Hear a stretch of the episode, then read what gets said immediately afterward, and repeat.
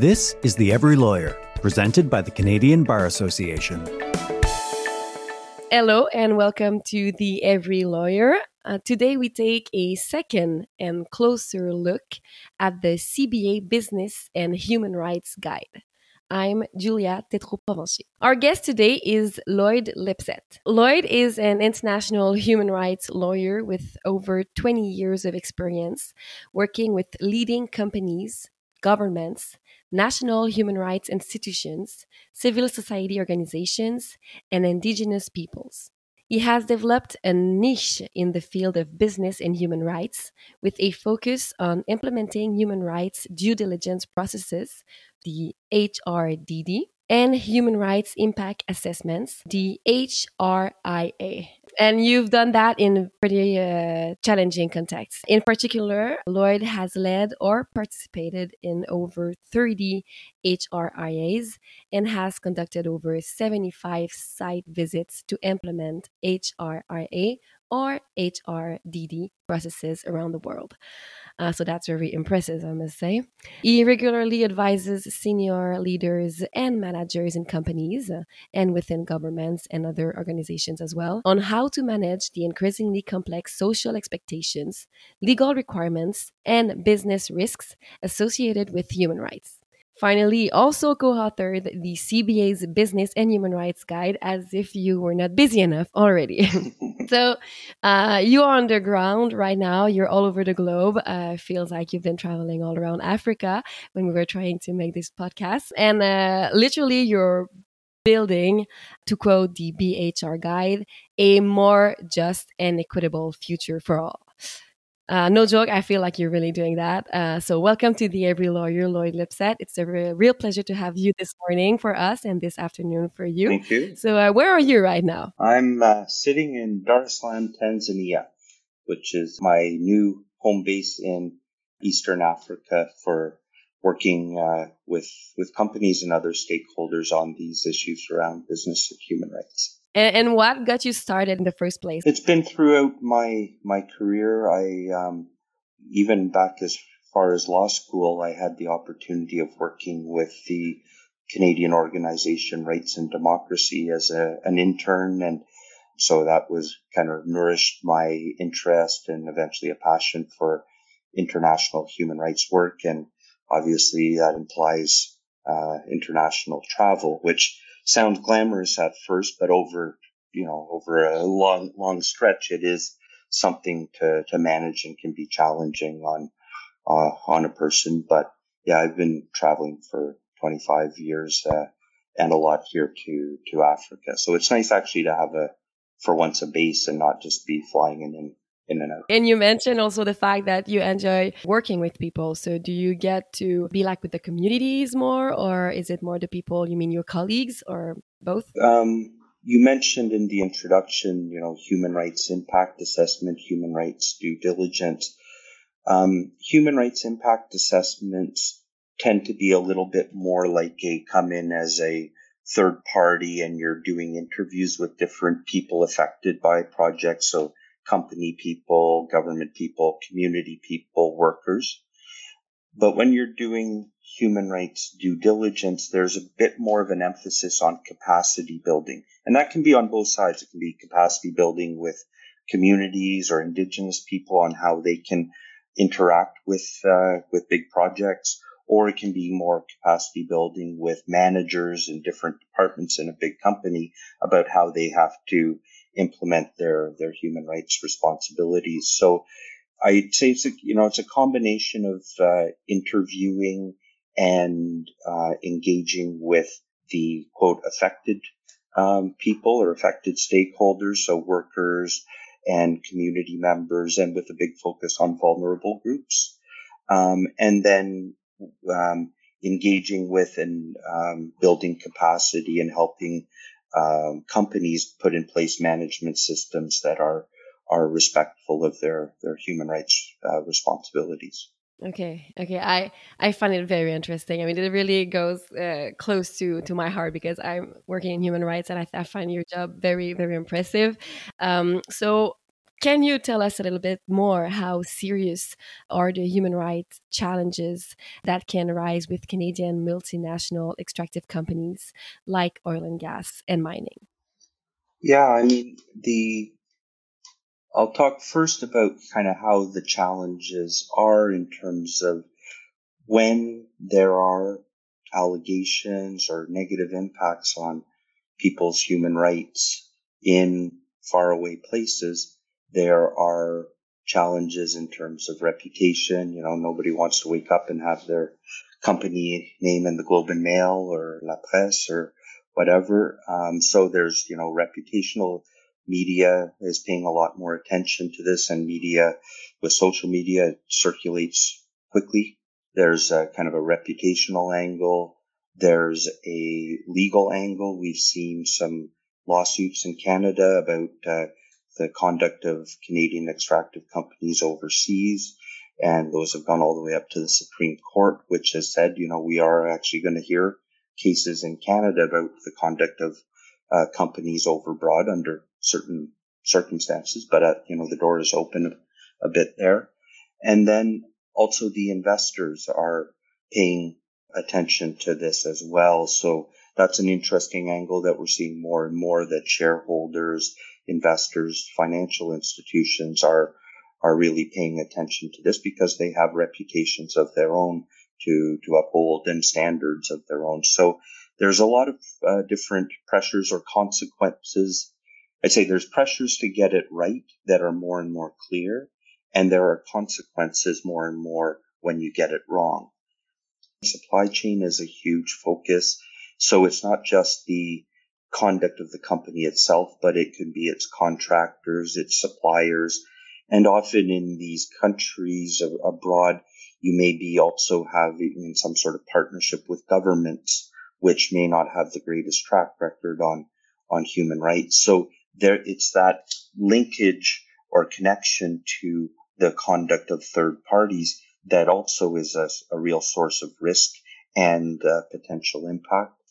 And around the range of issues, when you take a human rights lens, it's it's broad, right? It, you know, human rights covers workers' rights, working conditions. It covers community-related issues, land-related issues, security. Um, so there's a really wide range of uh, broad issues that can become human rights impacts or allegations if uh, if you you do things wrong. And the framework of business and human rights has given you know a, a tool and a language for affected people and other stakeholders to to to address those issues. I always feel like at least that oil and gas and mining are like the really the bad the bad guys or the worst one. Is it true? Uh, in like in all this um, this world of business and human rights, are they really the worst? I don't. I don't think. I don't think that's necessarily fair. But there, you can understand why they have been under attention because these are massive projects that have very visible impacts and the, the track record of those industries in the past has not always been very great, whether it be in terms of impacts on just the environment, the community, etc., but also some of the the the connections with different governments and so on. So you you can understand why they their industries are under the spotlight. But because of that spotlight, they also some of the the major international companies have the most the strongest policies and the strongest attention. They have a lot of they have a lot of pressure on them. Um, so in terms of good performers, there are some good ones there. I think you know other resource intensive industries, whether it be agriculture, renewable sectors, because we like to think about renewables as good, very good from from from an environment perspective. It's not oil, right? And uh, um, so oil is particularly under the spotlight because not just of human rights, but also environmental climate change issues. And we like to think about renewables, but renewables also take land. They also have impacts on communities. There's many of the same issues that you get with mining and oil and gas that are in renewables. And I think there's more awareness that they also can have human rights consequences. Yeah. And the supply chain angle, really, you know, that coming back to and all sorts of consumer goods to the food we eat and agriculture. There's a lot of uh, attention there as well. And I think some of those industries that may not have been in the human rights spotlight to date may actually have further to go because they haven't been subject to so many pressures in the past. And uh, you have uh, led or you participated, as I said, in over 30 human rights impact assessment, and you conducted over 75 site visits to implement human rights impact assessments or uh, human rights due diligence processes around the world. As you can see, we've done our research. uh, but could you uh, talk us a little bit about uh, the processes of both? Because you did make a difference uh, before, but I would like just uh, to understand better what's the difference between the two of them and Uh, how effective you feel uh, they are. So the it's a, those are good to put those two questions together because kind of one leads to the the uh, where this started from is human rights impact assessments are a bit, I like to call them the younger cousin or sister of environmental and social impact assessments. So they're processes that are uh, designed to anticipate, evaluate the impacts, either actual or potential, that a business or a project, it could be even applied to a government program that may have effect on on people and, you know, and to then develop some recommendations about mitigation or management measures to prevent or minimize those, those impacts. It's very much from a human rights perspective. We're focusing primarily on minimizing or reducing or avoiding harms on people. To some degree, you could also think about trying to maximize positive outcomes, but the focus tends to be on, you know, minimizing or avoiding the negative impacts on, on people's human rights. But the way the practice evolved with human rights impact assessment tends to be quite an in-depth study. It's a, you know, it's a long-term, I don't want to say just a research process, but there's a lot of engagement with the different stakeholder groups to try and identify what are the key issues. Have there actually been some impacts? what is the company, if it's about a company, what's the company doing, what's good about it, where are there gaps, uh, what needs to be improved, et cetera, et cetera. And I think the practice is those studies take a long time, um, and they don't always have the intended results in terms of follow-up action.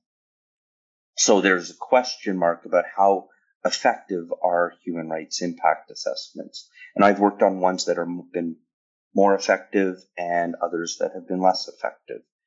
When you approach this from a human rights due diligence uh, angle, um, human rights due diligence is defined as more of an ongoing process in which in assessing impacts or risks is just one step in a process. And after that, you need to integrate and act upon the findings of the assessment. You need to monitor and track the effectiveness of those actions and you need to communicate. And that cycle of ongoing human rights due diligence was spelled out in the UN guiding principles on business and human rights, which interestingly doesn't say anywhere that companies have to do human rights impact assessments. That was just kind of a, a thing that some organizations and some groups, a tool that they promoted. And certainly it's relevant to human rights due diligence, but it's not the actual requirement. And also we see in uh, particularly Europe, um, these uh, movement towards mandatory human rights due diligence legislation over there. And again, it's mandatory human rights due diligence, not mandatory human rights impact assessment. So as that kind of trend has gone, I've started to frame my work more as human rights due diligence, although my specialty is to help with that first step of assessing the impact. So it's still relevant, it's still part of it, but I like that broader framing because it does imply that once the assessment is done, the work isn't done. That's just actually starting because then you need to, I like the simplest way of saying the integration acting. You, the company needs to develop an action plan. Okay, so let's work on your action plan and then let's track your action plan and then help you communicate with your externally and with your affected stakeholders. What are your actions and where, what are, where are you trying to go with this? So it makes, it helps to make that transition from a study that could go onto a shelf into something that's more dynamic and gets integrated into the business. Yeah. So do you usually do you have both? Uh, like, do you start with an assessment and then you do the due diligence? The the assessment phase is, uh, you know, a logical place to start the the due diligence process because you got to know what are your priorities, where are your your gaps, where are your biggest risks in terms of uh, impacts on people.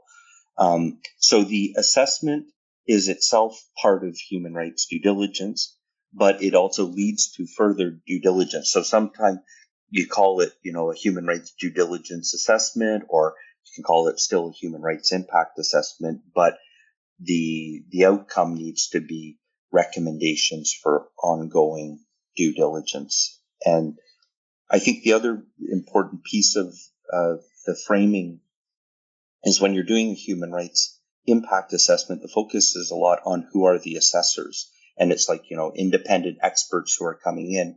Whereas human rights due diligence is more about building the capacity of the company to assume its responsibilities for this.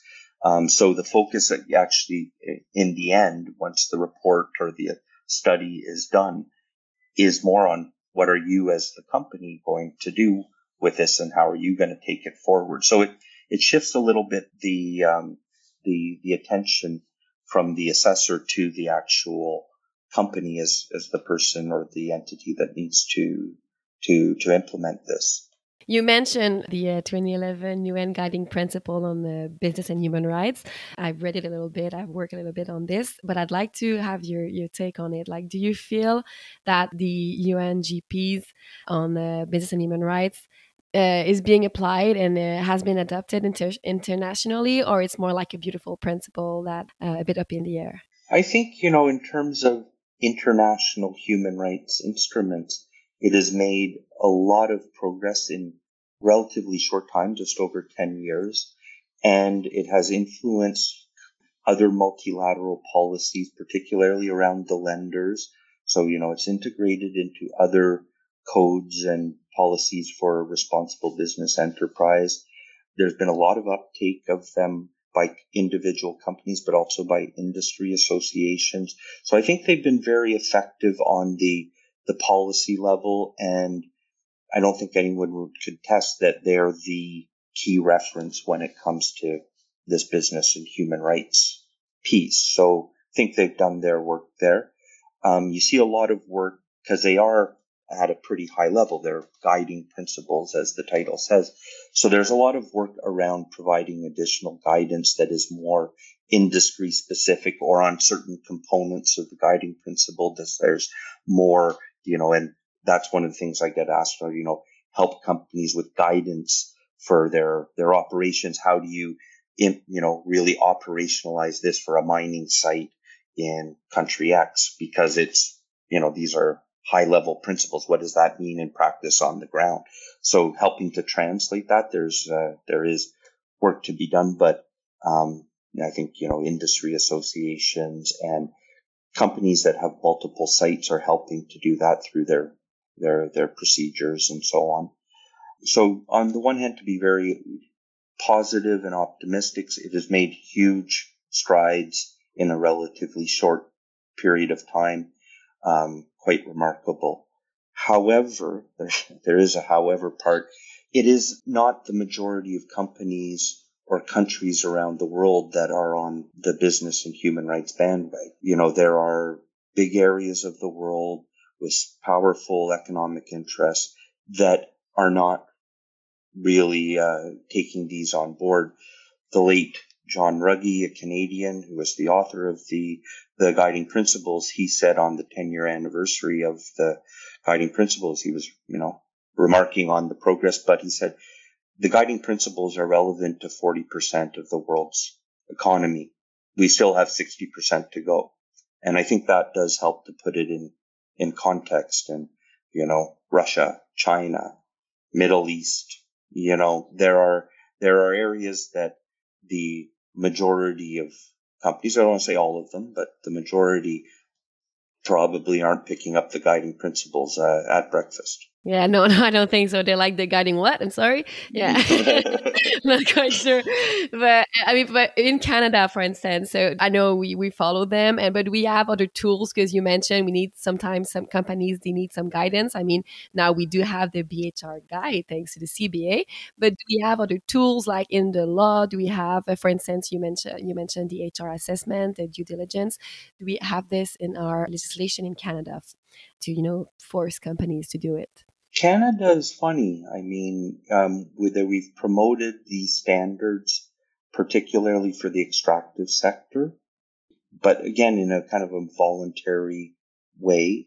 Um, but the attention now we have the ombudsperson for responsible enterprise that's pushing at other sectors like uh, the apparel sector and so on around a set of standards that would include the UN guiding principles. But in terms of legislation, not yet. I know there are some legislative initiatives around supply chain due diligence, whether that takes the form of a, a kind of a broader mandatory human rights due diligence law or a more targeted one around modern slavery. There are different kind of models out there and different proposals that have been brought forward, but Canada is not as far ahead as say some of the European countries on on these things. And so you see more it at the industry level and individual companies that are taking leadership on this. And to the point of the CBA guidance, I think this is one of the things where lawyers can play a role in advising companies that these standards are important. They're important for whether it be legal, financial, reputational reasons. And the the law, the soft law, is hardening globally. So it would be good advice to companies to get a bit ahead of the curve on this because it will come. But uh, actually, I'd like to know how does it work? Like, does a company calls you or, uh, when they want to do an assessment, and, and and if so, why did they decide to do that? Is it because for for profit? You you mentioned sometimes reputation, but like, what's the reasons to do that? It has evolved. At the beginning, it was holy crap holy crap, our company is in the Globe and Mail, or we've been called to go in front of parliamentary committee to answer questions about human rights. It's usually was negative that we have an allegation about something bad that's happened at our site somewhere uh, far away. And, um, and that was the motivation. And we need to respond to this. And so one of the tools that has been suggested to us is to do a human rights impact assessment. That would be a way for us to address this in a hopefully in a, a responsible manner. So that was the kind of the first wave. The second wave was companies that had been through those holy crap moments had actually started to put in strong policies to say when we start a new operation, we're going to do a human rights impact assessment at the beginning so that we can put in place the system so that we can demonstrate that we're doing, uh, you know, what, what we're required to do under human rights standards. So the next kind of series of work that I did was more, a bit more proactive, but it tended to be from companies that had sometime in their past had a, you know, a t- tougher human rights incident and had learned their lesson and put in place appropriate policy framework around uh, managing that going forward.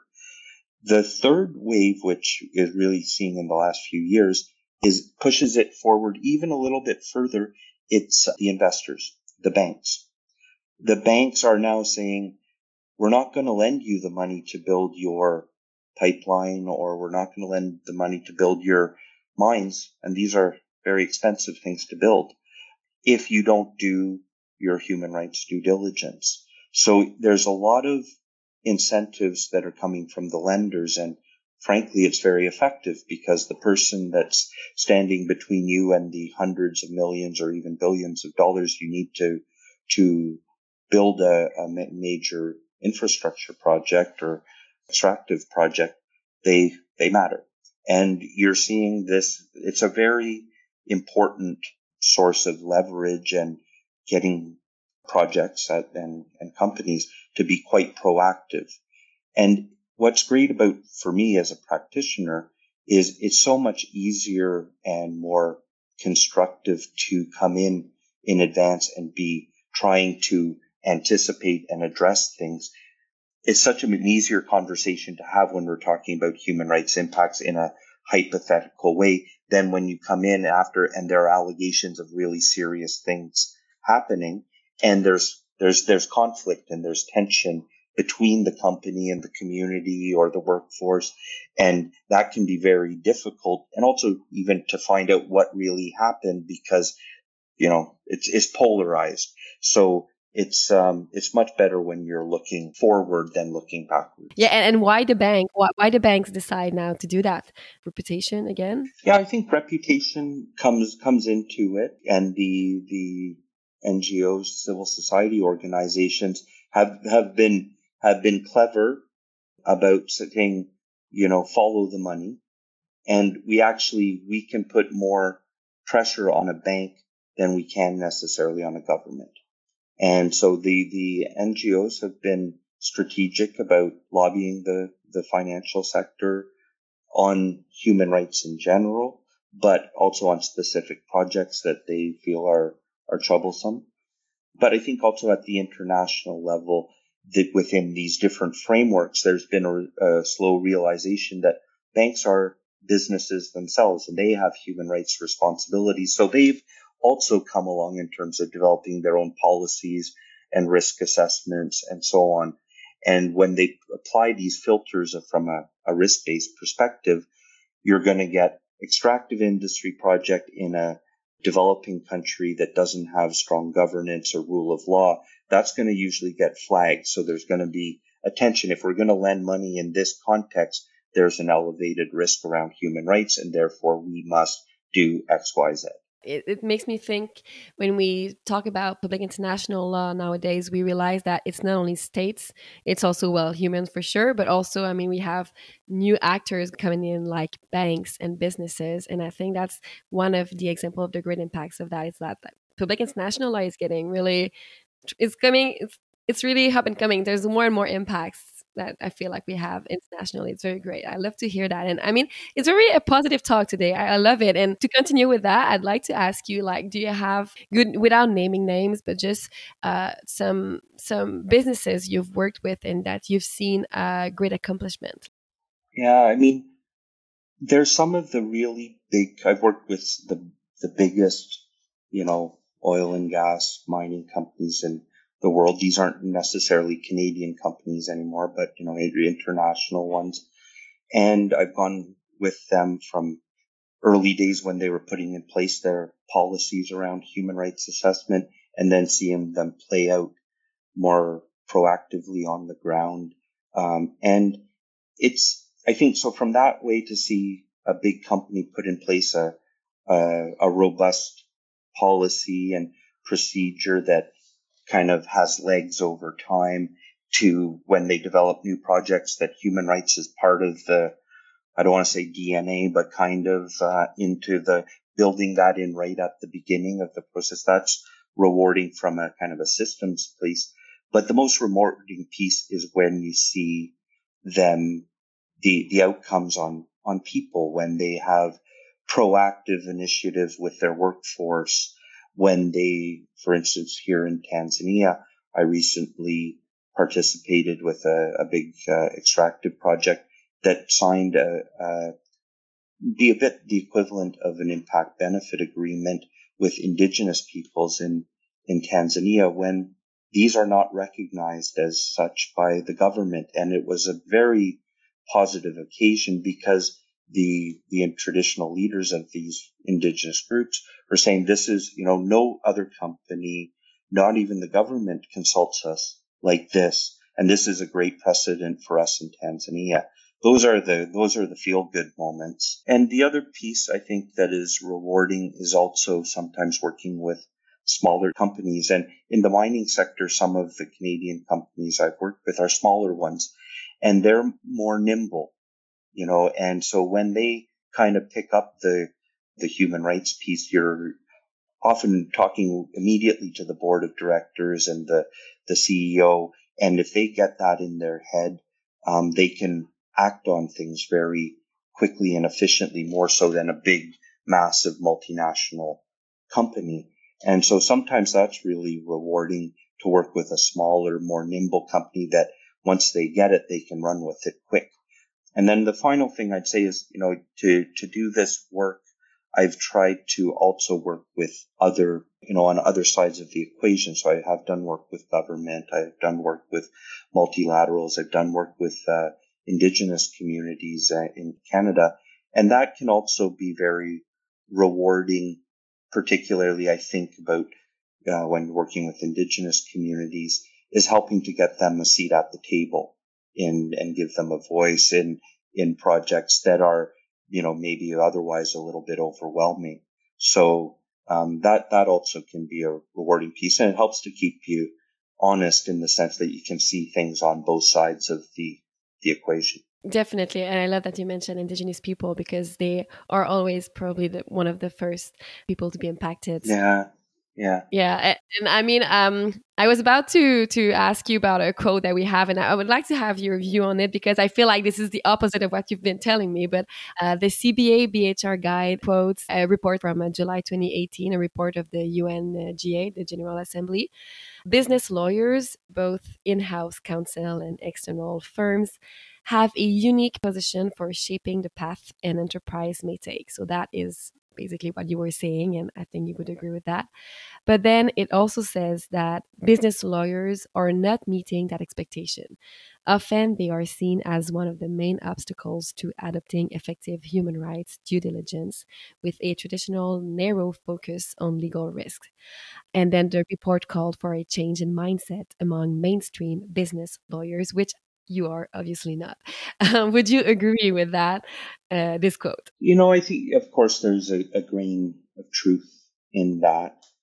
And, but I think things are, are evolving and, you know, many, I think business lawyers will be aware of the kind of international trends around whether you call it ESG or CSR or whatever name you give it. I think people can see that these frameworks are evolving perhaps, you know, more than even just a few years ago. This is gathering momentum.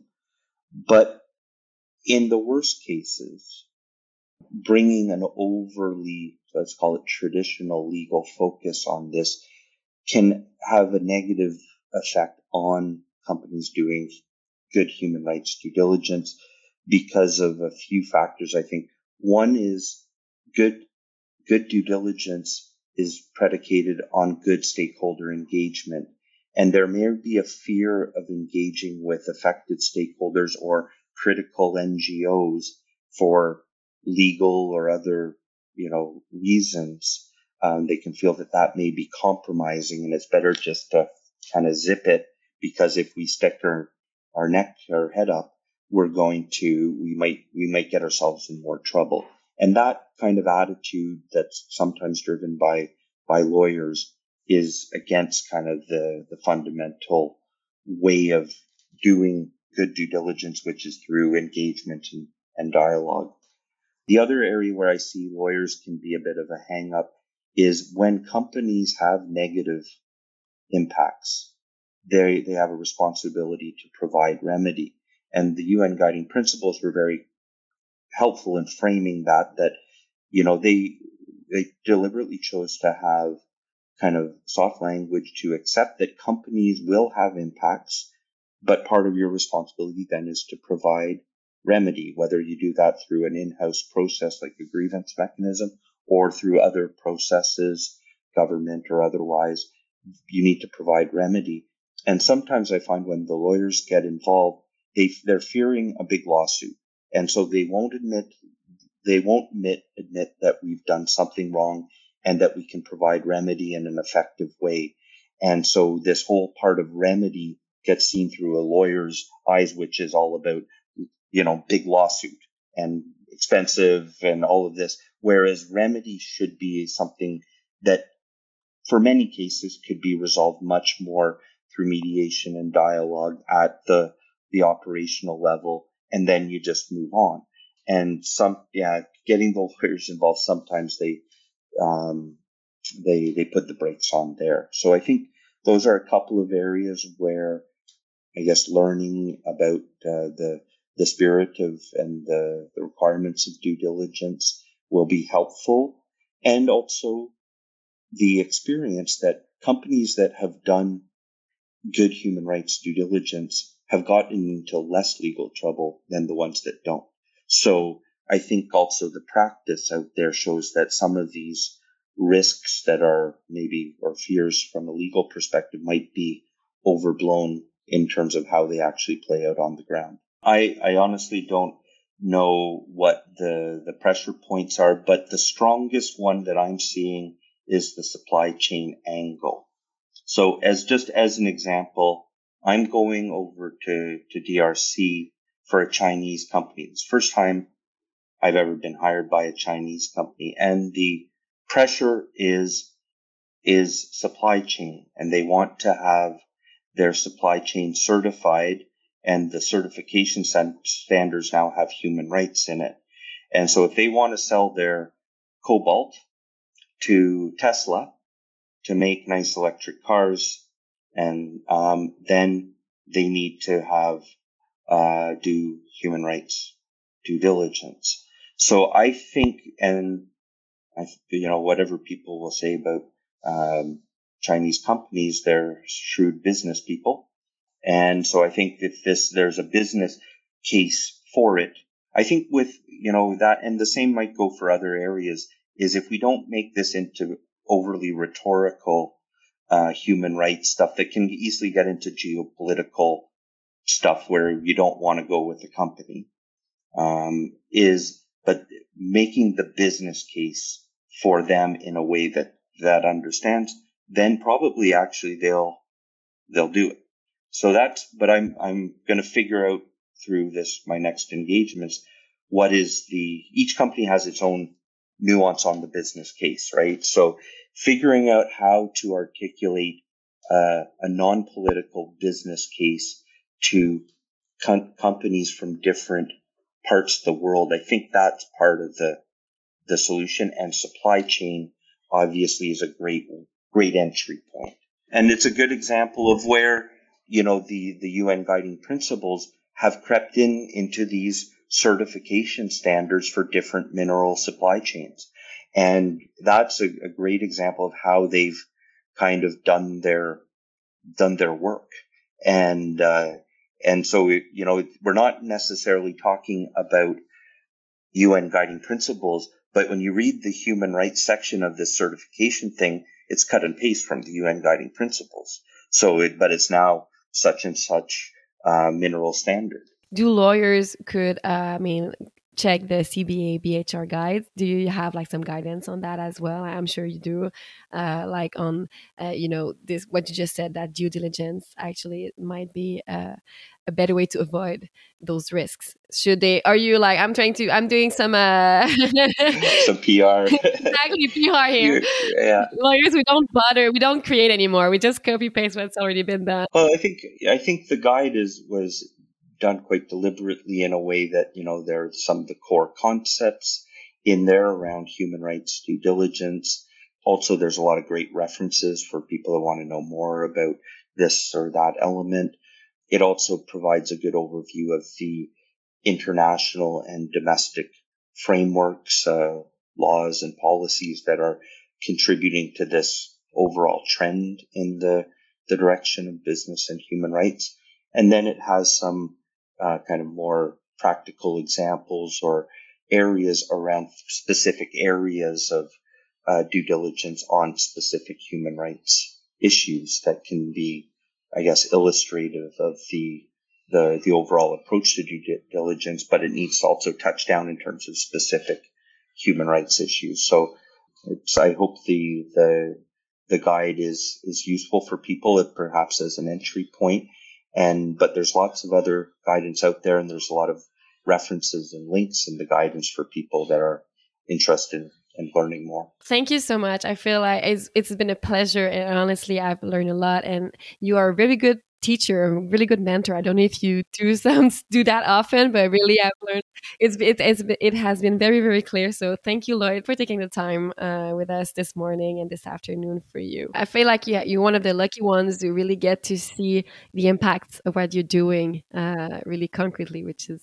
very great. Well, I mean, uh, I guess a, a part of it is saying that the the work is a, an attempt, a small contribution to try and make these high-minded principles uh, real on the ground. For me, that's really where I'm at in my career is trying to translate these, you know, the, these laws and policies into practice on the ground and also to build capacity of Africans because, you know, as a Canadian, I've come over here hundreds of times to Africa um, with, you know, a law background, etc.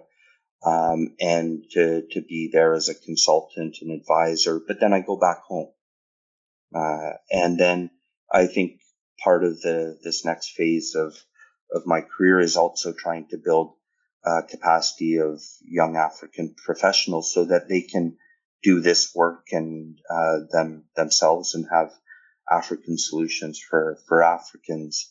Um, and I think you know human rights is supposed to be universal. It's great that us as Canadians we can contribute to that, but ultimately, if this is going to have have legs, it needs to be um, ingrained in the companies and the people over here. So um, I want to spend more time focusing on uh, sort of capacity building, mentorship uh, on this side of the pond.